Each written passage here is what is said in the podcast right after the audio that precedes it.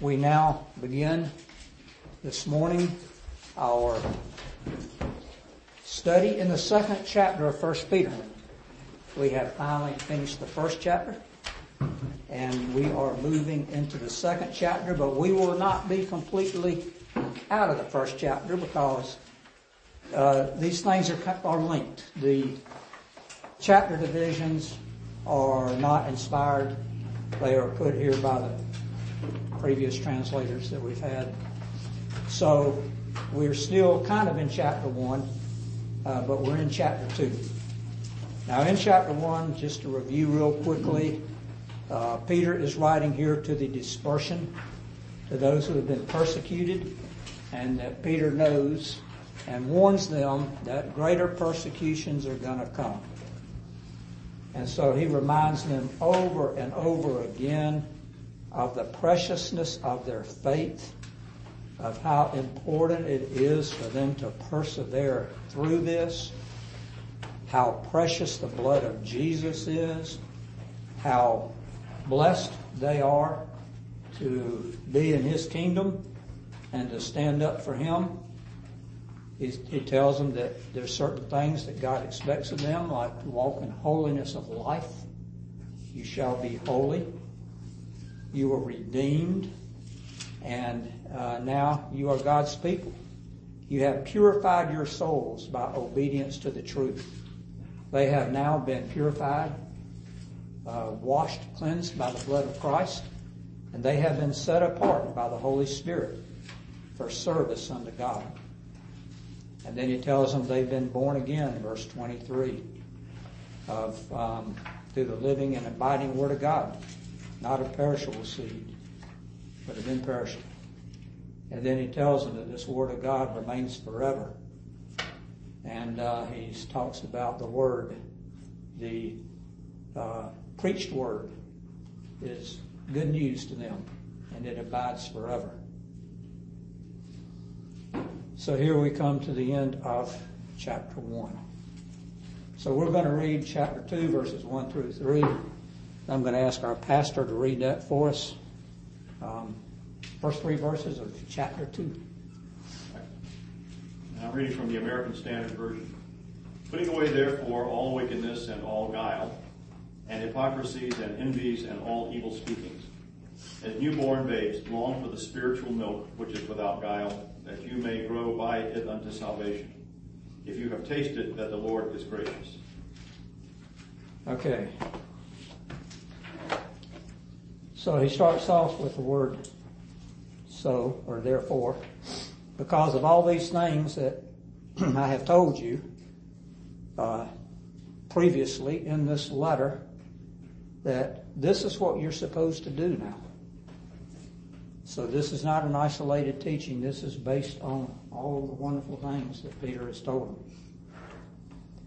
And he says, put away all malice and deceit, hypocrisy, envy, and slander.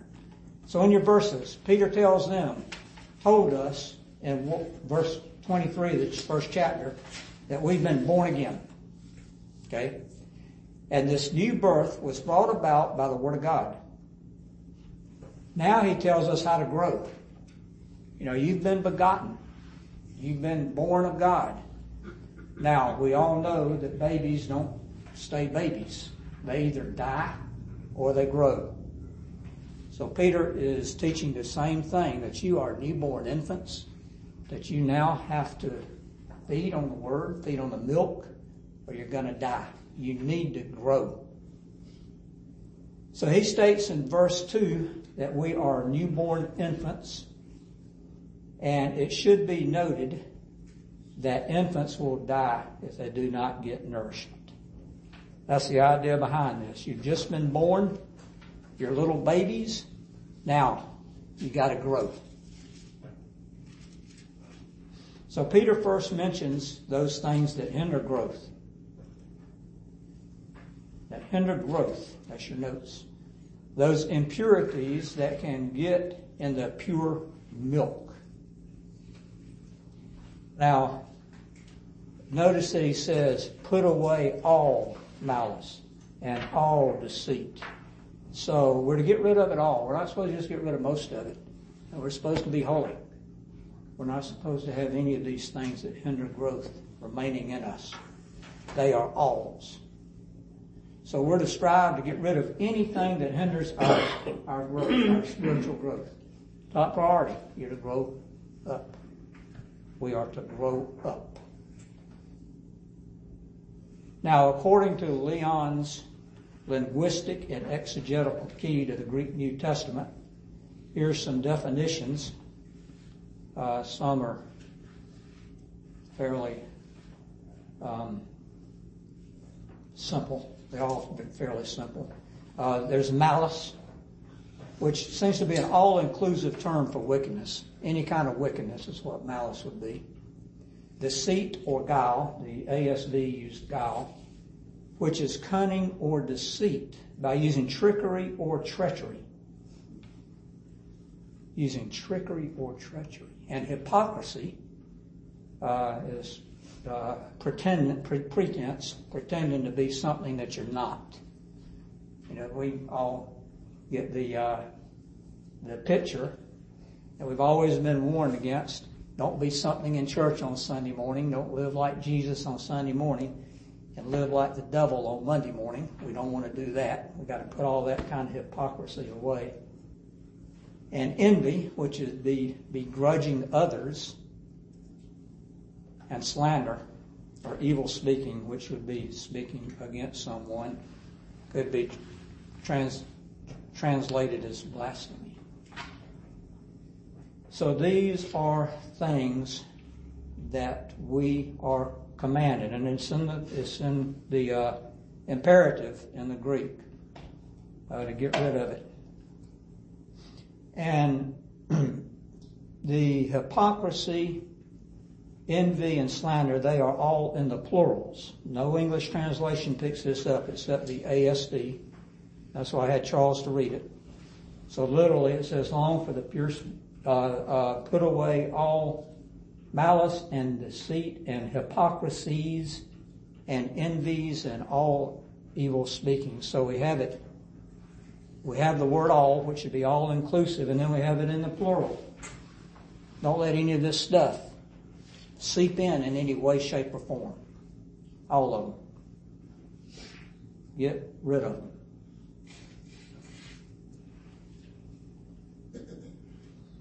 Okay? Any But those are the plural in English. Huh? Hypocrisy is the plural and envy is the plural.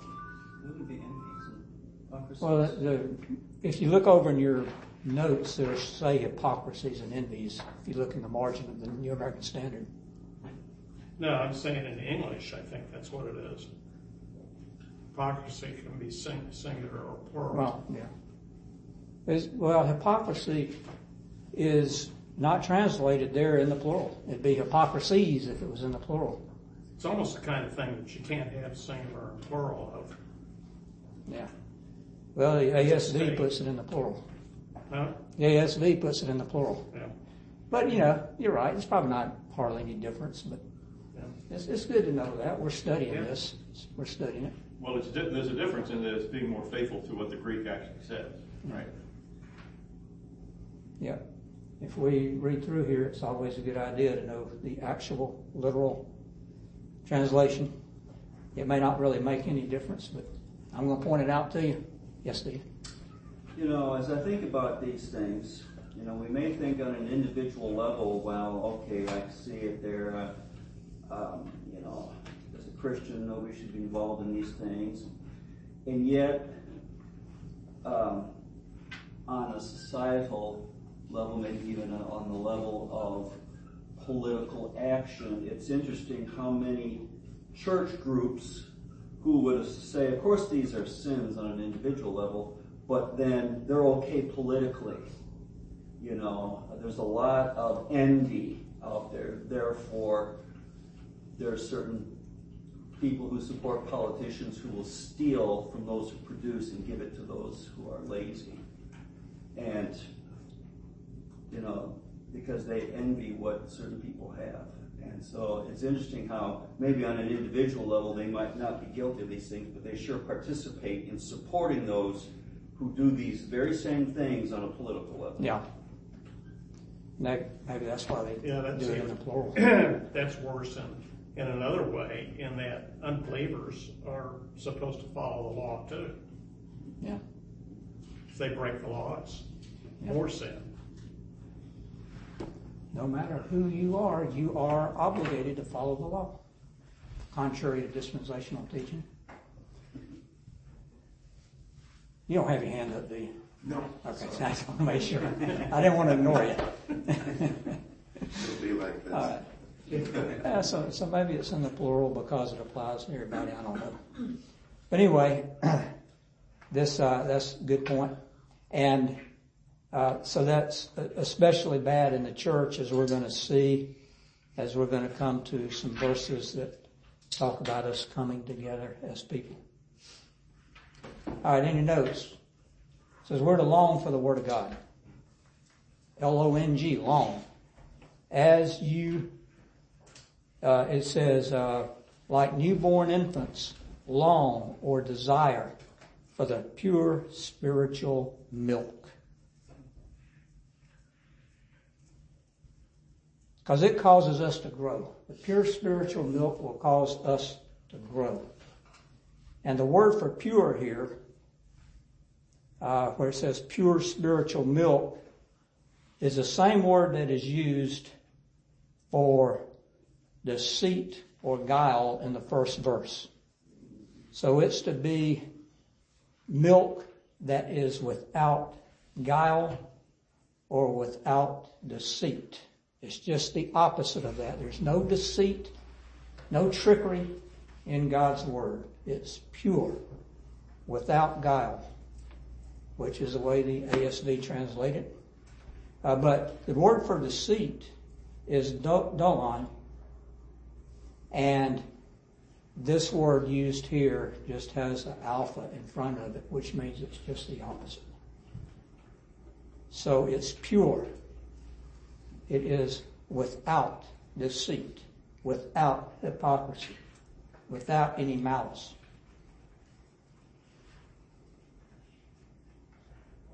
I want to read to you something from Jay Adams on this. I think he has a very good insight on this. This is from his book Trust and Obey, which is a practical commentary on 1 Peter. Uh, you probably can't find it. It's out of print now. I'm going to read this to you. This craving, when I emphasize something, it's because he has it in bold. It's not my emphasis. It's the emphasis of Jay Adams. This craving, which the ESV says to long for, this craving for God's pure milk or truth should develop from tasting how good the Lord is. The baby gets a taste of milk and thereafter wants it as often as he needs it. The Christian must develop taste, leading to a strong desire, in contrast to the worldly desires condemned through his letter. For what is good for him and will help him to grow holy. Thus God requires a change of eating habits. the wicked poisons, so often sugar coated to make them seem palatable, listed in verse 1, must be rejected and replaced by the healthy milk of verse 2, which is a quotation of Psalm 34 8. So yeah, be very careful what you eat and drink. You don't want any poison in your food. You get enough of it, you die, right? So that's the idea behind this. Your newborn babies, you need to grow.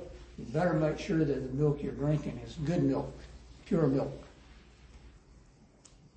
Bill? Yeah. I've had that experience, and it's a very interesting experience. Very subjective, but I've had that kind of experience as I memorize God's Word.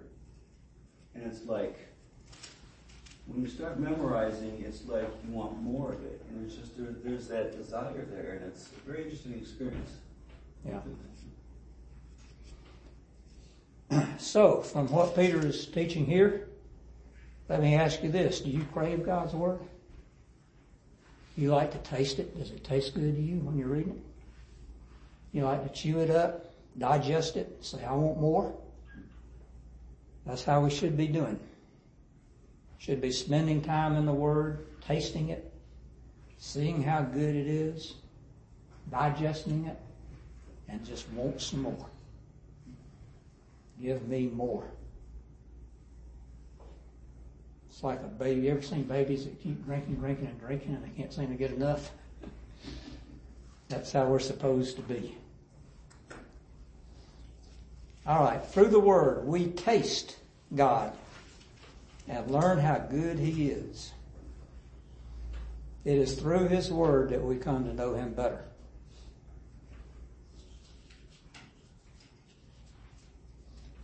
All right, now through these verses, through the last part of chapter 1 and verse 2, and you notice it says here, we have seen how important it is to read and obey God's Word. Of course, reading it and tasting it and digesting it and all that's no good if you don't do it, right? Jesus says, blessed are those who hear the Word of God and do it. Yes? You know, I keep stressing that to my grandkids too, because Proverbs eight, this is wisdom speaking, but she says, Blessed is he who watches daily at my gates. I keep repeating that perfectly. Daily. Daily. Blessed, blessed who watch daily at his gates. Yeah, we eat every day, right? We're supposed to eat every day. Now, Peter has shown us how important the Word of God is. We ain't got there yet. I, I was just going to do a little bit of expounding on the Word of God here. I don't. I'm not sure if we, we probably will get to it, but we're not there yet. Um, now, there is a teaching in in the church, uh, in the what's so-called church, that the scriptures become the Word of God. They become God's Word when you read them in a certain way. It becomes God's Word. Karl Barth, who I don't recommend anybody reading, is says that the scriptures sometimes are the Word of God and sometimes they're not. That make any sense? Well, Barth doesn't make any sense anyway. I mean, I, I can't stand him. Um, you read him, I wouldn't suggest reading him, but if you do read him, you're going to end up and say, what in the world is he saying? He's not worth the paper that it's written on, but he is very influential. He is, a lot, a lot of times people say he's the most influential uh, Christian, biblical, well, I don't want to call him Christian. He's the most influential theologian of the 20th century. So, and I guess it's good to know what he says so you can defend yourself against it. And he says that sometimes the scripture is the word of God, sometimes it's not. So when, when you said, were you quoting him when you said, when you read, No, that's just a general teaching. I'm not quoting him at all. I'm just generalizing what he's teaching. yeah, that's pretty subjective. Becomes the word after, only in your own eyes. Yeah. I don't know where he gets that, but anyway. Just be aware, just be aware. Isn't that Cartesian? I think it's more Immanuel The Kant. man's mind is Yeah. determinative of truth. Descartes, and I think even more Immanuel Kant. So yeah, he was full of Kant and Descartes. Barth was. They had more effect on him, obviously, than the scriptures did. Of course, it's only the word of Descartes at times, right? he wouldn't say that about Descartes or Kant, but he does say that about God.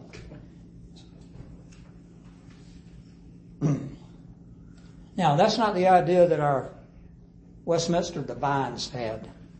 I want to just point out, out a couple of things to you in the very beginning of our Westminster Confession. Um, he talks about the light of nature making men inexcusable for not knowing God. All men know God. They know that the Christian God exists, and because of the work of the law in their heart, their conscience bearing witness, so they have this inner light, so to speak, plus they have creation. That's enough to convict a man of being guilty um, of ignoring God and not obeying God. They are without excuse. Those people that say they know God, there is no excuse for them saying they don't know God. Now Van Til says they know God and they don't know God. And that's about what our divines say in the very first part here. They know God, they know He exists, they know they're accountable to Him, they know they're going to be judged. They suppress that truth. And so, in a way, they don't know God. Now, the confession says that it leaves men without excuse. But it goes on to say that yet the uh, creation in our inner light, they are not sufficient to give that knowledge of God and of His will, which is necessary unto salvation. So we must have the Bible to know God as our Savior. To know that we have a Savior, that God has provided that for us. And He tells us the things that we need to know. So he says he commits the same wholly unto writing, which maketh the Holy Scripture to be most necessary. So this Word of God for salvation is most necessary. We are born again from the Word of God and the Spirit. So that Peter understands that, of course, he's an apostle. And so he keeps hammering home to these people how important God's Word is. Because you cannot know the way of salvation apart from God. You will know that there's a God. You will know that it's the Christian God. You will know that you're under His wrath. His wrath is revealed from heaven every day against all ungodliness and unrighteousness of men. But uh, Peter says we've been born again by the living and abiding Word of God, and that the Word of the Lord remains forever. It doesn't become God's Word or bow out from being God's Word. It stays God's Word forever, which is the good news that was preached to you. And now we are supposed to long for the pure spiritual milk of the Word that we may grow. So the Holy Scriptures are most necessary to tell us about our Savior, to tell us about what we need to be doing. All right, anybody have anything to add to that? Okay, we will be moving. We got time left to move on to the next page.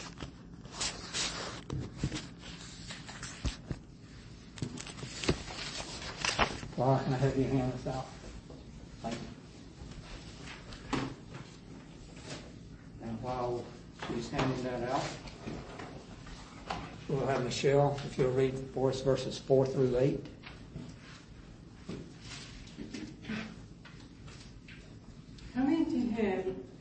Living stone, rejected indeed by men, but chosen by God and precious, you also, as living stones, are being built up a spiritual house, a holy priesthood, to offer up spiritual sacrifices acceptable to God through Jesus Christ.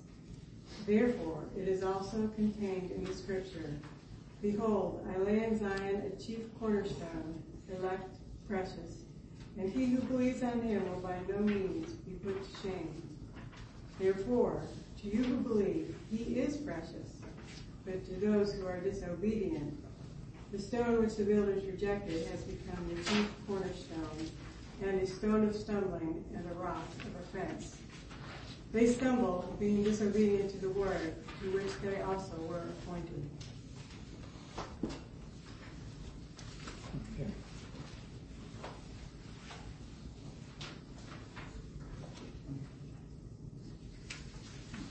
Okay, we will wait here for papers to be handed out.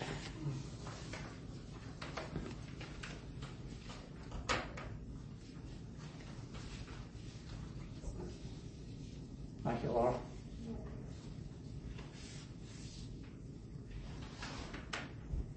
All right. Peter states that the recipients are coming to a living stone in verse 4. As you come to him, a living stone. This is in the present tense, which would have the idea of just people coming and coming and coming to him as a continuing process. And then David Wheaton makes this statement uh, concerning the believers being stones used to build a spiritual house. He says, by constant communion with Christ, living stone, Christians will become like him, living stones. By itself, a stone is of little use. But joined with others, it becomes part of a building. A living stone has a purpose to be part of a whole. Now, I would think this would be a, no, no pun intended, but a um, rock hard argument for church membership. Rock hard argument for church membership. Because Jesus doesn't have lone wolves. He doesn't deal with lone wolves. He deals with living stones.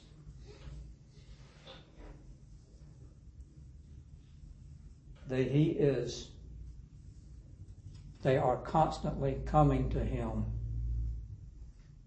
and being put in the new covenant temple. Okay, those who don't come to him reject him.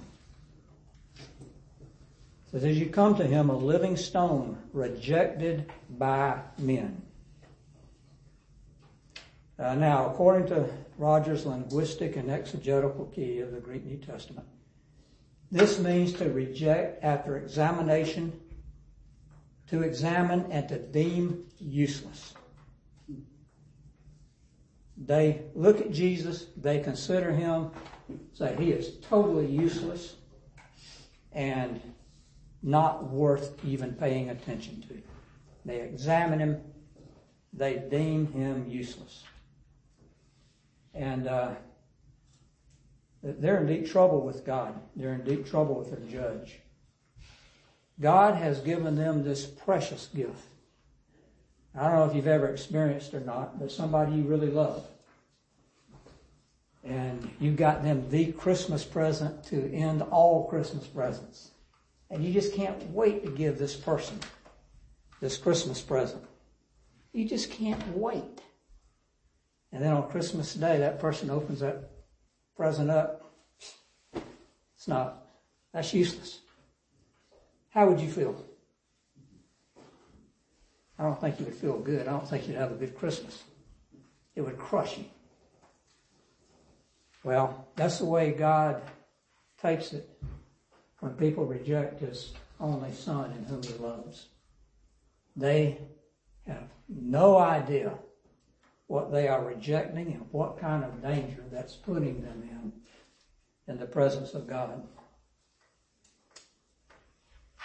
I believe most of you know who John Piper is. So, Piper, not Joy Piper. Uh, he's a, he's basically a devotion writer. Um, he's a great devotional writer. Yeah, I, I read him. I wouldn't take a systematic theology course from him, but he is a good devotion writer. He has a book out called, let me see, make sure I get it right, The Pleasures of God. Now, this is an interesting book. I think it's the first 33 pages. It's called The Pleasures of God. And as I was reading that, I would say, it just shows how much the Father loves the Son. And I think that is a wonderful 33 page uh, argument on how terrible it is if you're an unbeliever and you have rejected God's Son. I would recommend reading that. It's just the first chapter. Shows you how precious Jesus is in His sight. And if you examine him and reject him and deem him useless, I guarantee you, you don't repent. You've got a hard day coming on Judgment Day. Now, John Piper isn't going to tell you these 33, ver- first 33 pages are just to make sure that you respect God's Son. And that's what he's saying. All right, back in your notes. Jesus Christ was rejected and crucified. God raised him from the dead and planted him as the chief cornerstone, as we read in verse 6. Behold, I am laying in Zion a stone, a cornerstone, chosen and precious. So he takes this ascend, this resurrected and ascending Lord Jesus, and he places him down as the cornerstone of the building. The first step, the first stone in the new covenant temple.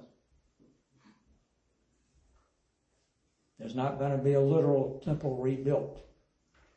This puts beyond all argument that the new covenant temple is Jesus Christ at the cornerstone and us Christians as living stones being put one by one into the new covenant temple. And up until, and now in these last days, he is adding living stones, one by one, into the new covenant temple. A lot of people are going to be surprised Uh, we don't have a physical temple in Jerusalem with Christians offering up bulls and goats to God. That's just not going to be. And Peter argues even more later on in these verses. Let's look at those now who reject him, the unbelievers. The unbelievers discard him, but he comes back. They think they're rid of him. But we see in verse 7 so honor is for you who believe, but for those who do not believe, the stone that the builders rejected has become the cornerstone. And it gets even worse. It's a stone of stumbling, a rock of offense, and they stumble because they disobey the word as they were destined to do. Let's look at Matthew 21 40. It gets even worse for them.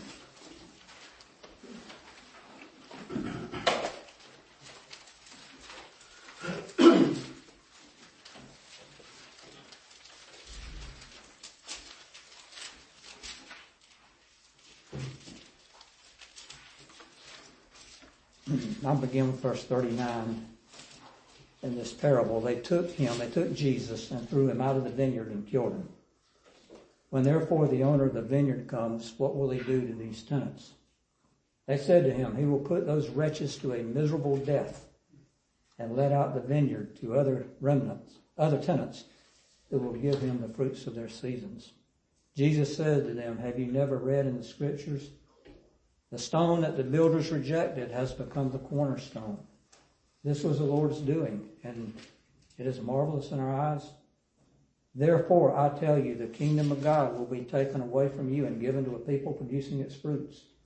And the one who falls on this stone, now remember, he said they're going to stumble over it. And now he says, a one who falls on this stone will be broken in pieces. And when it falls on anyone, it will crush him.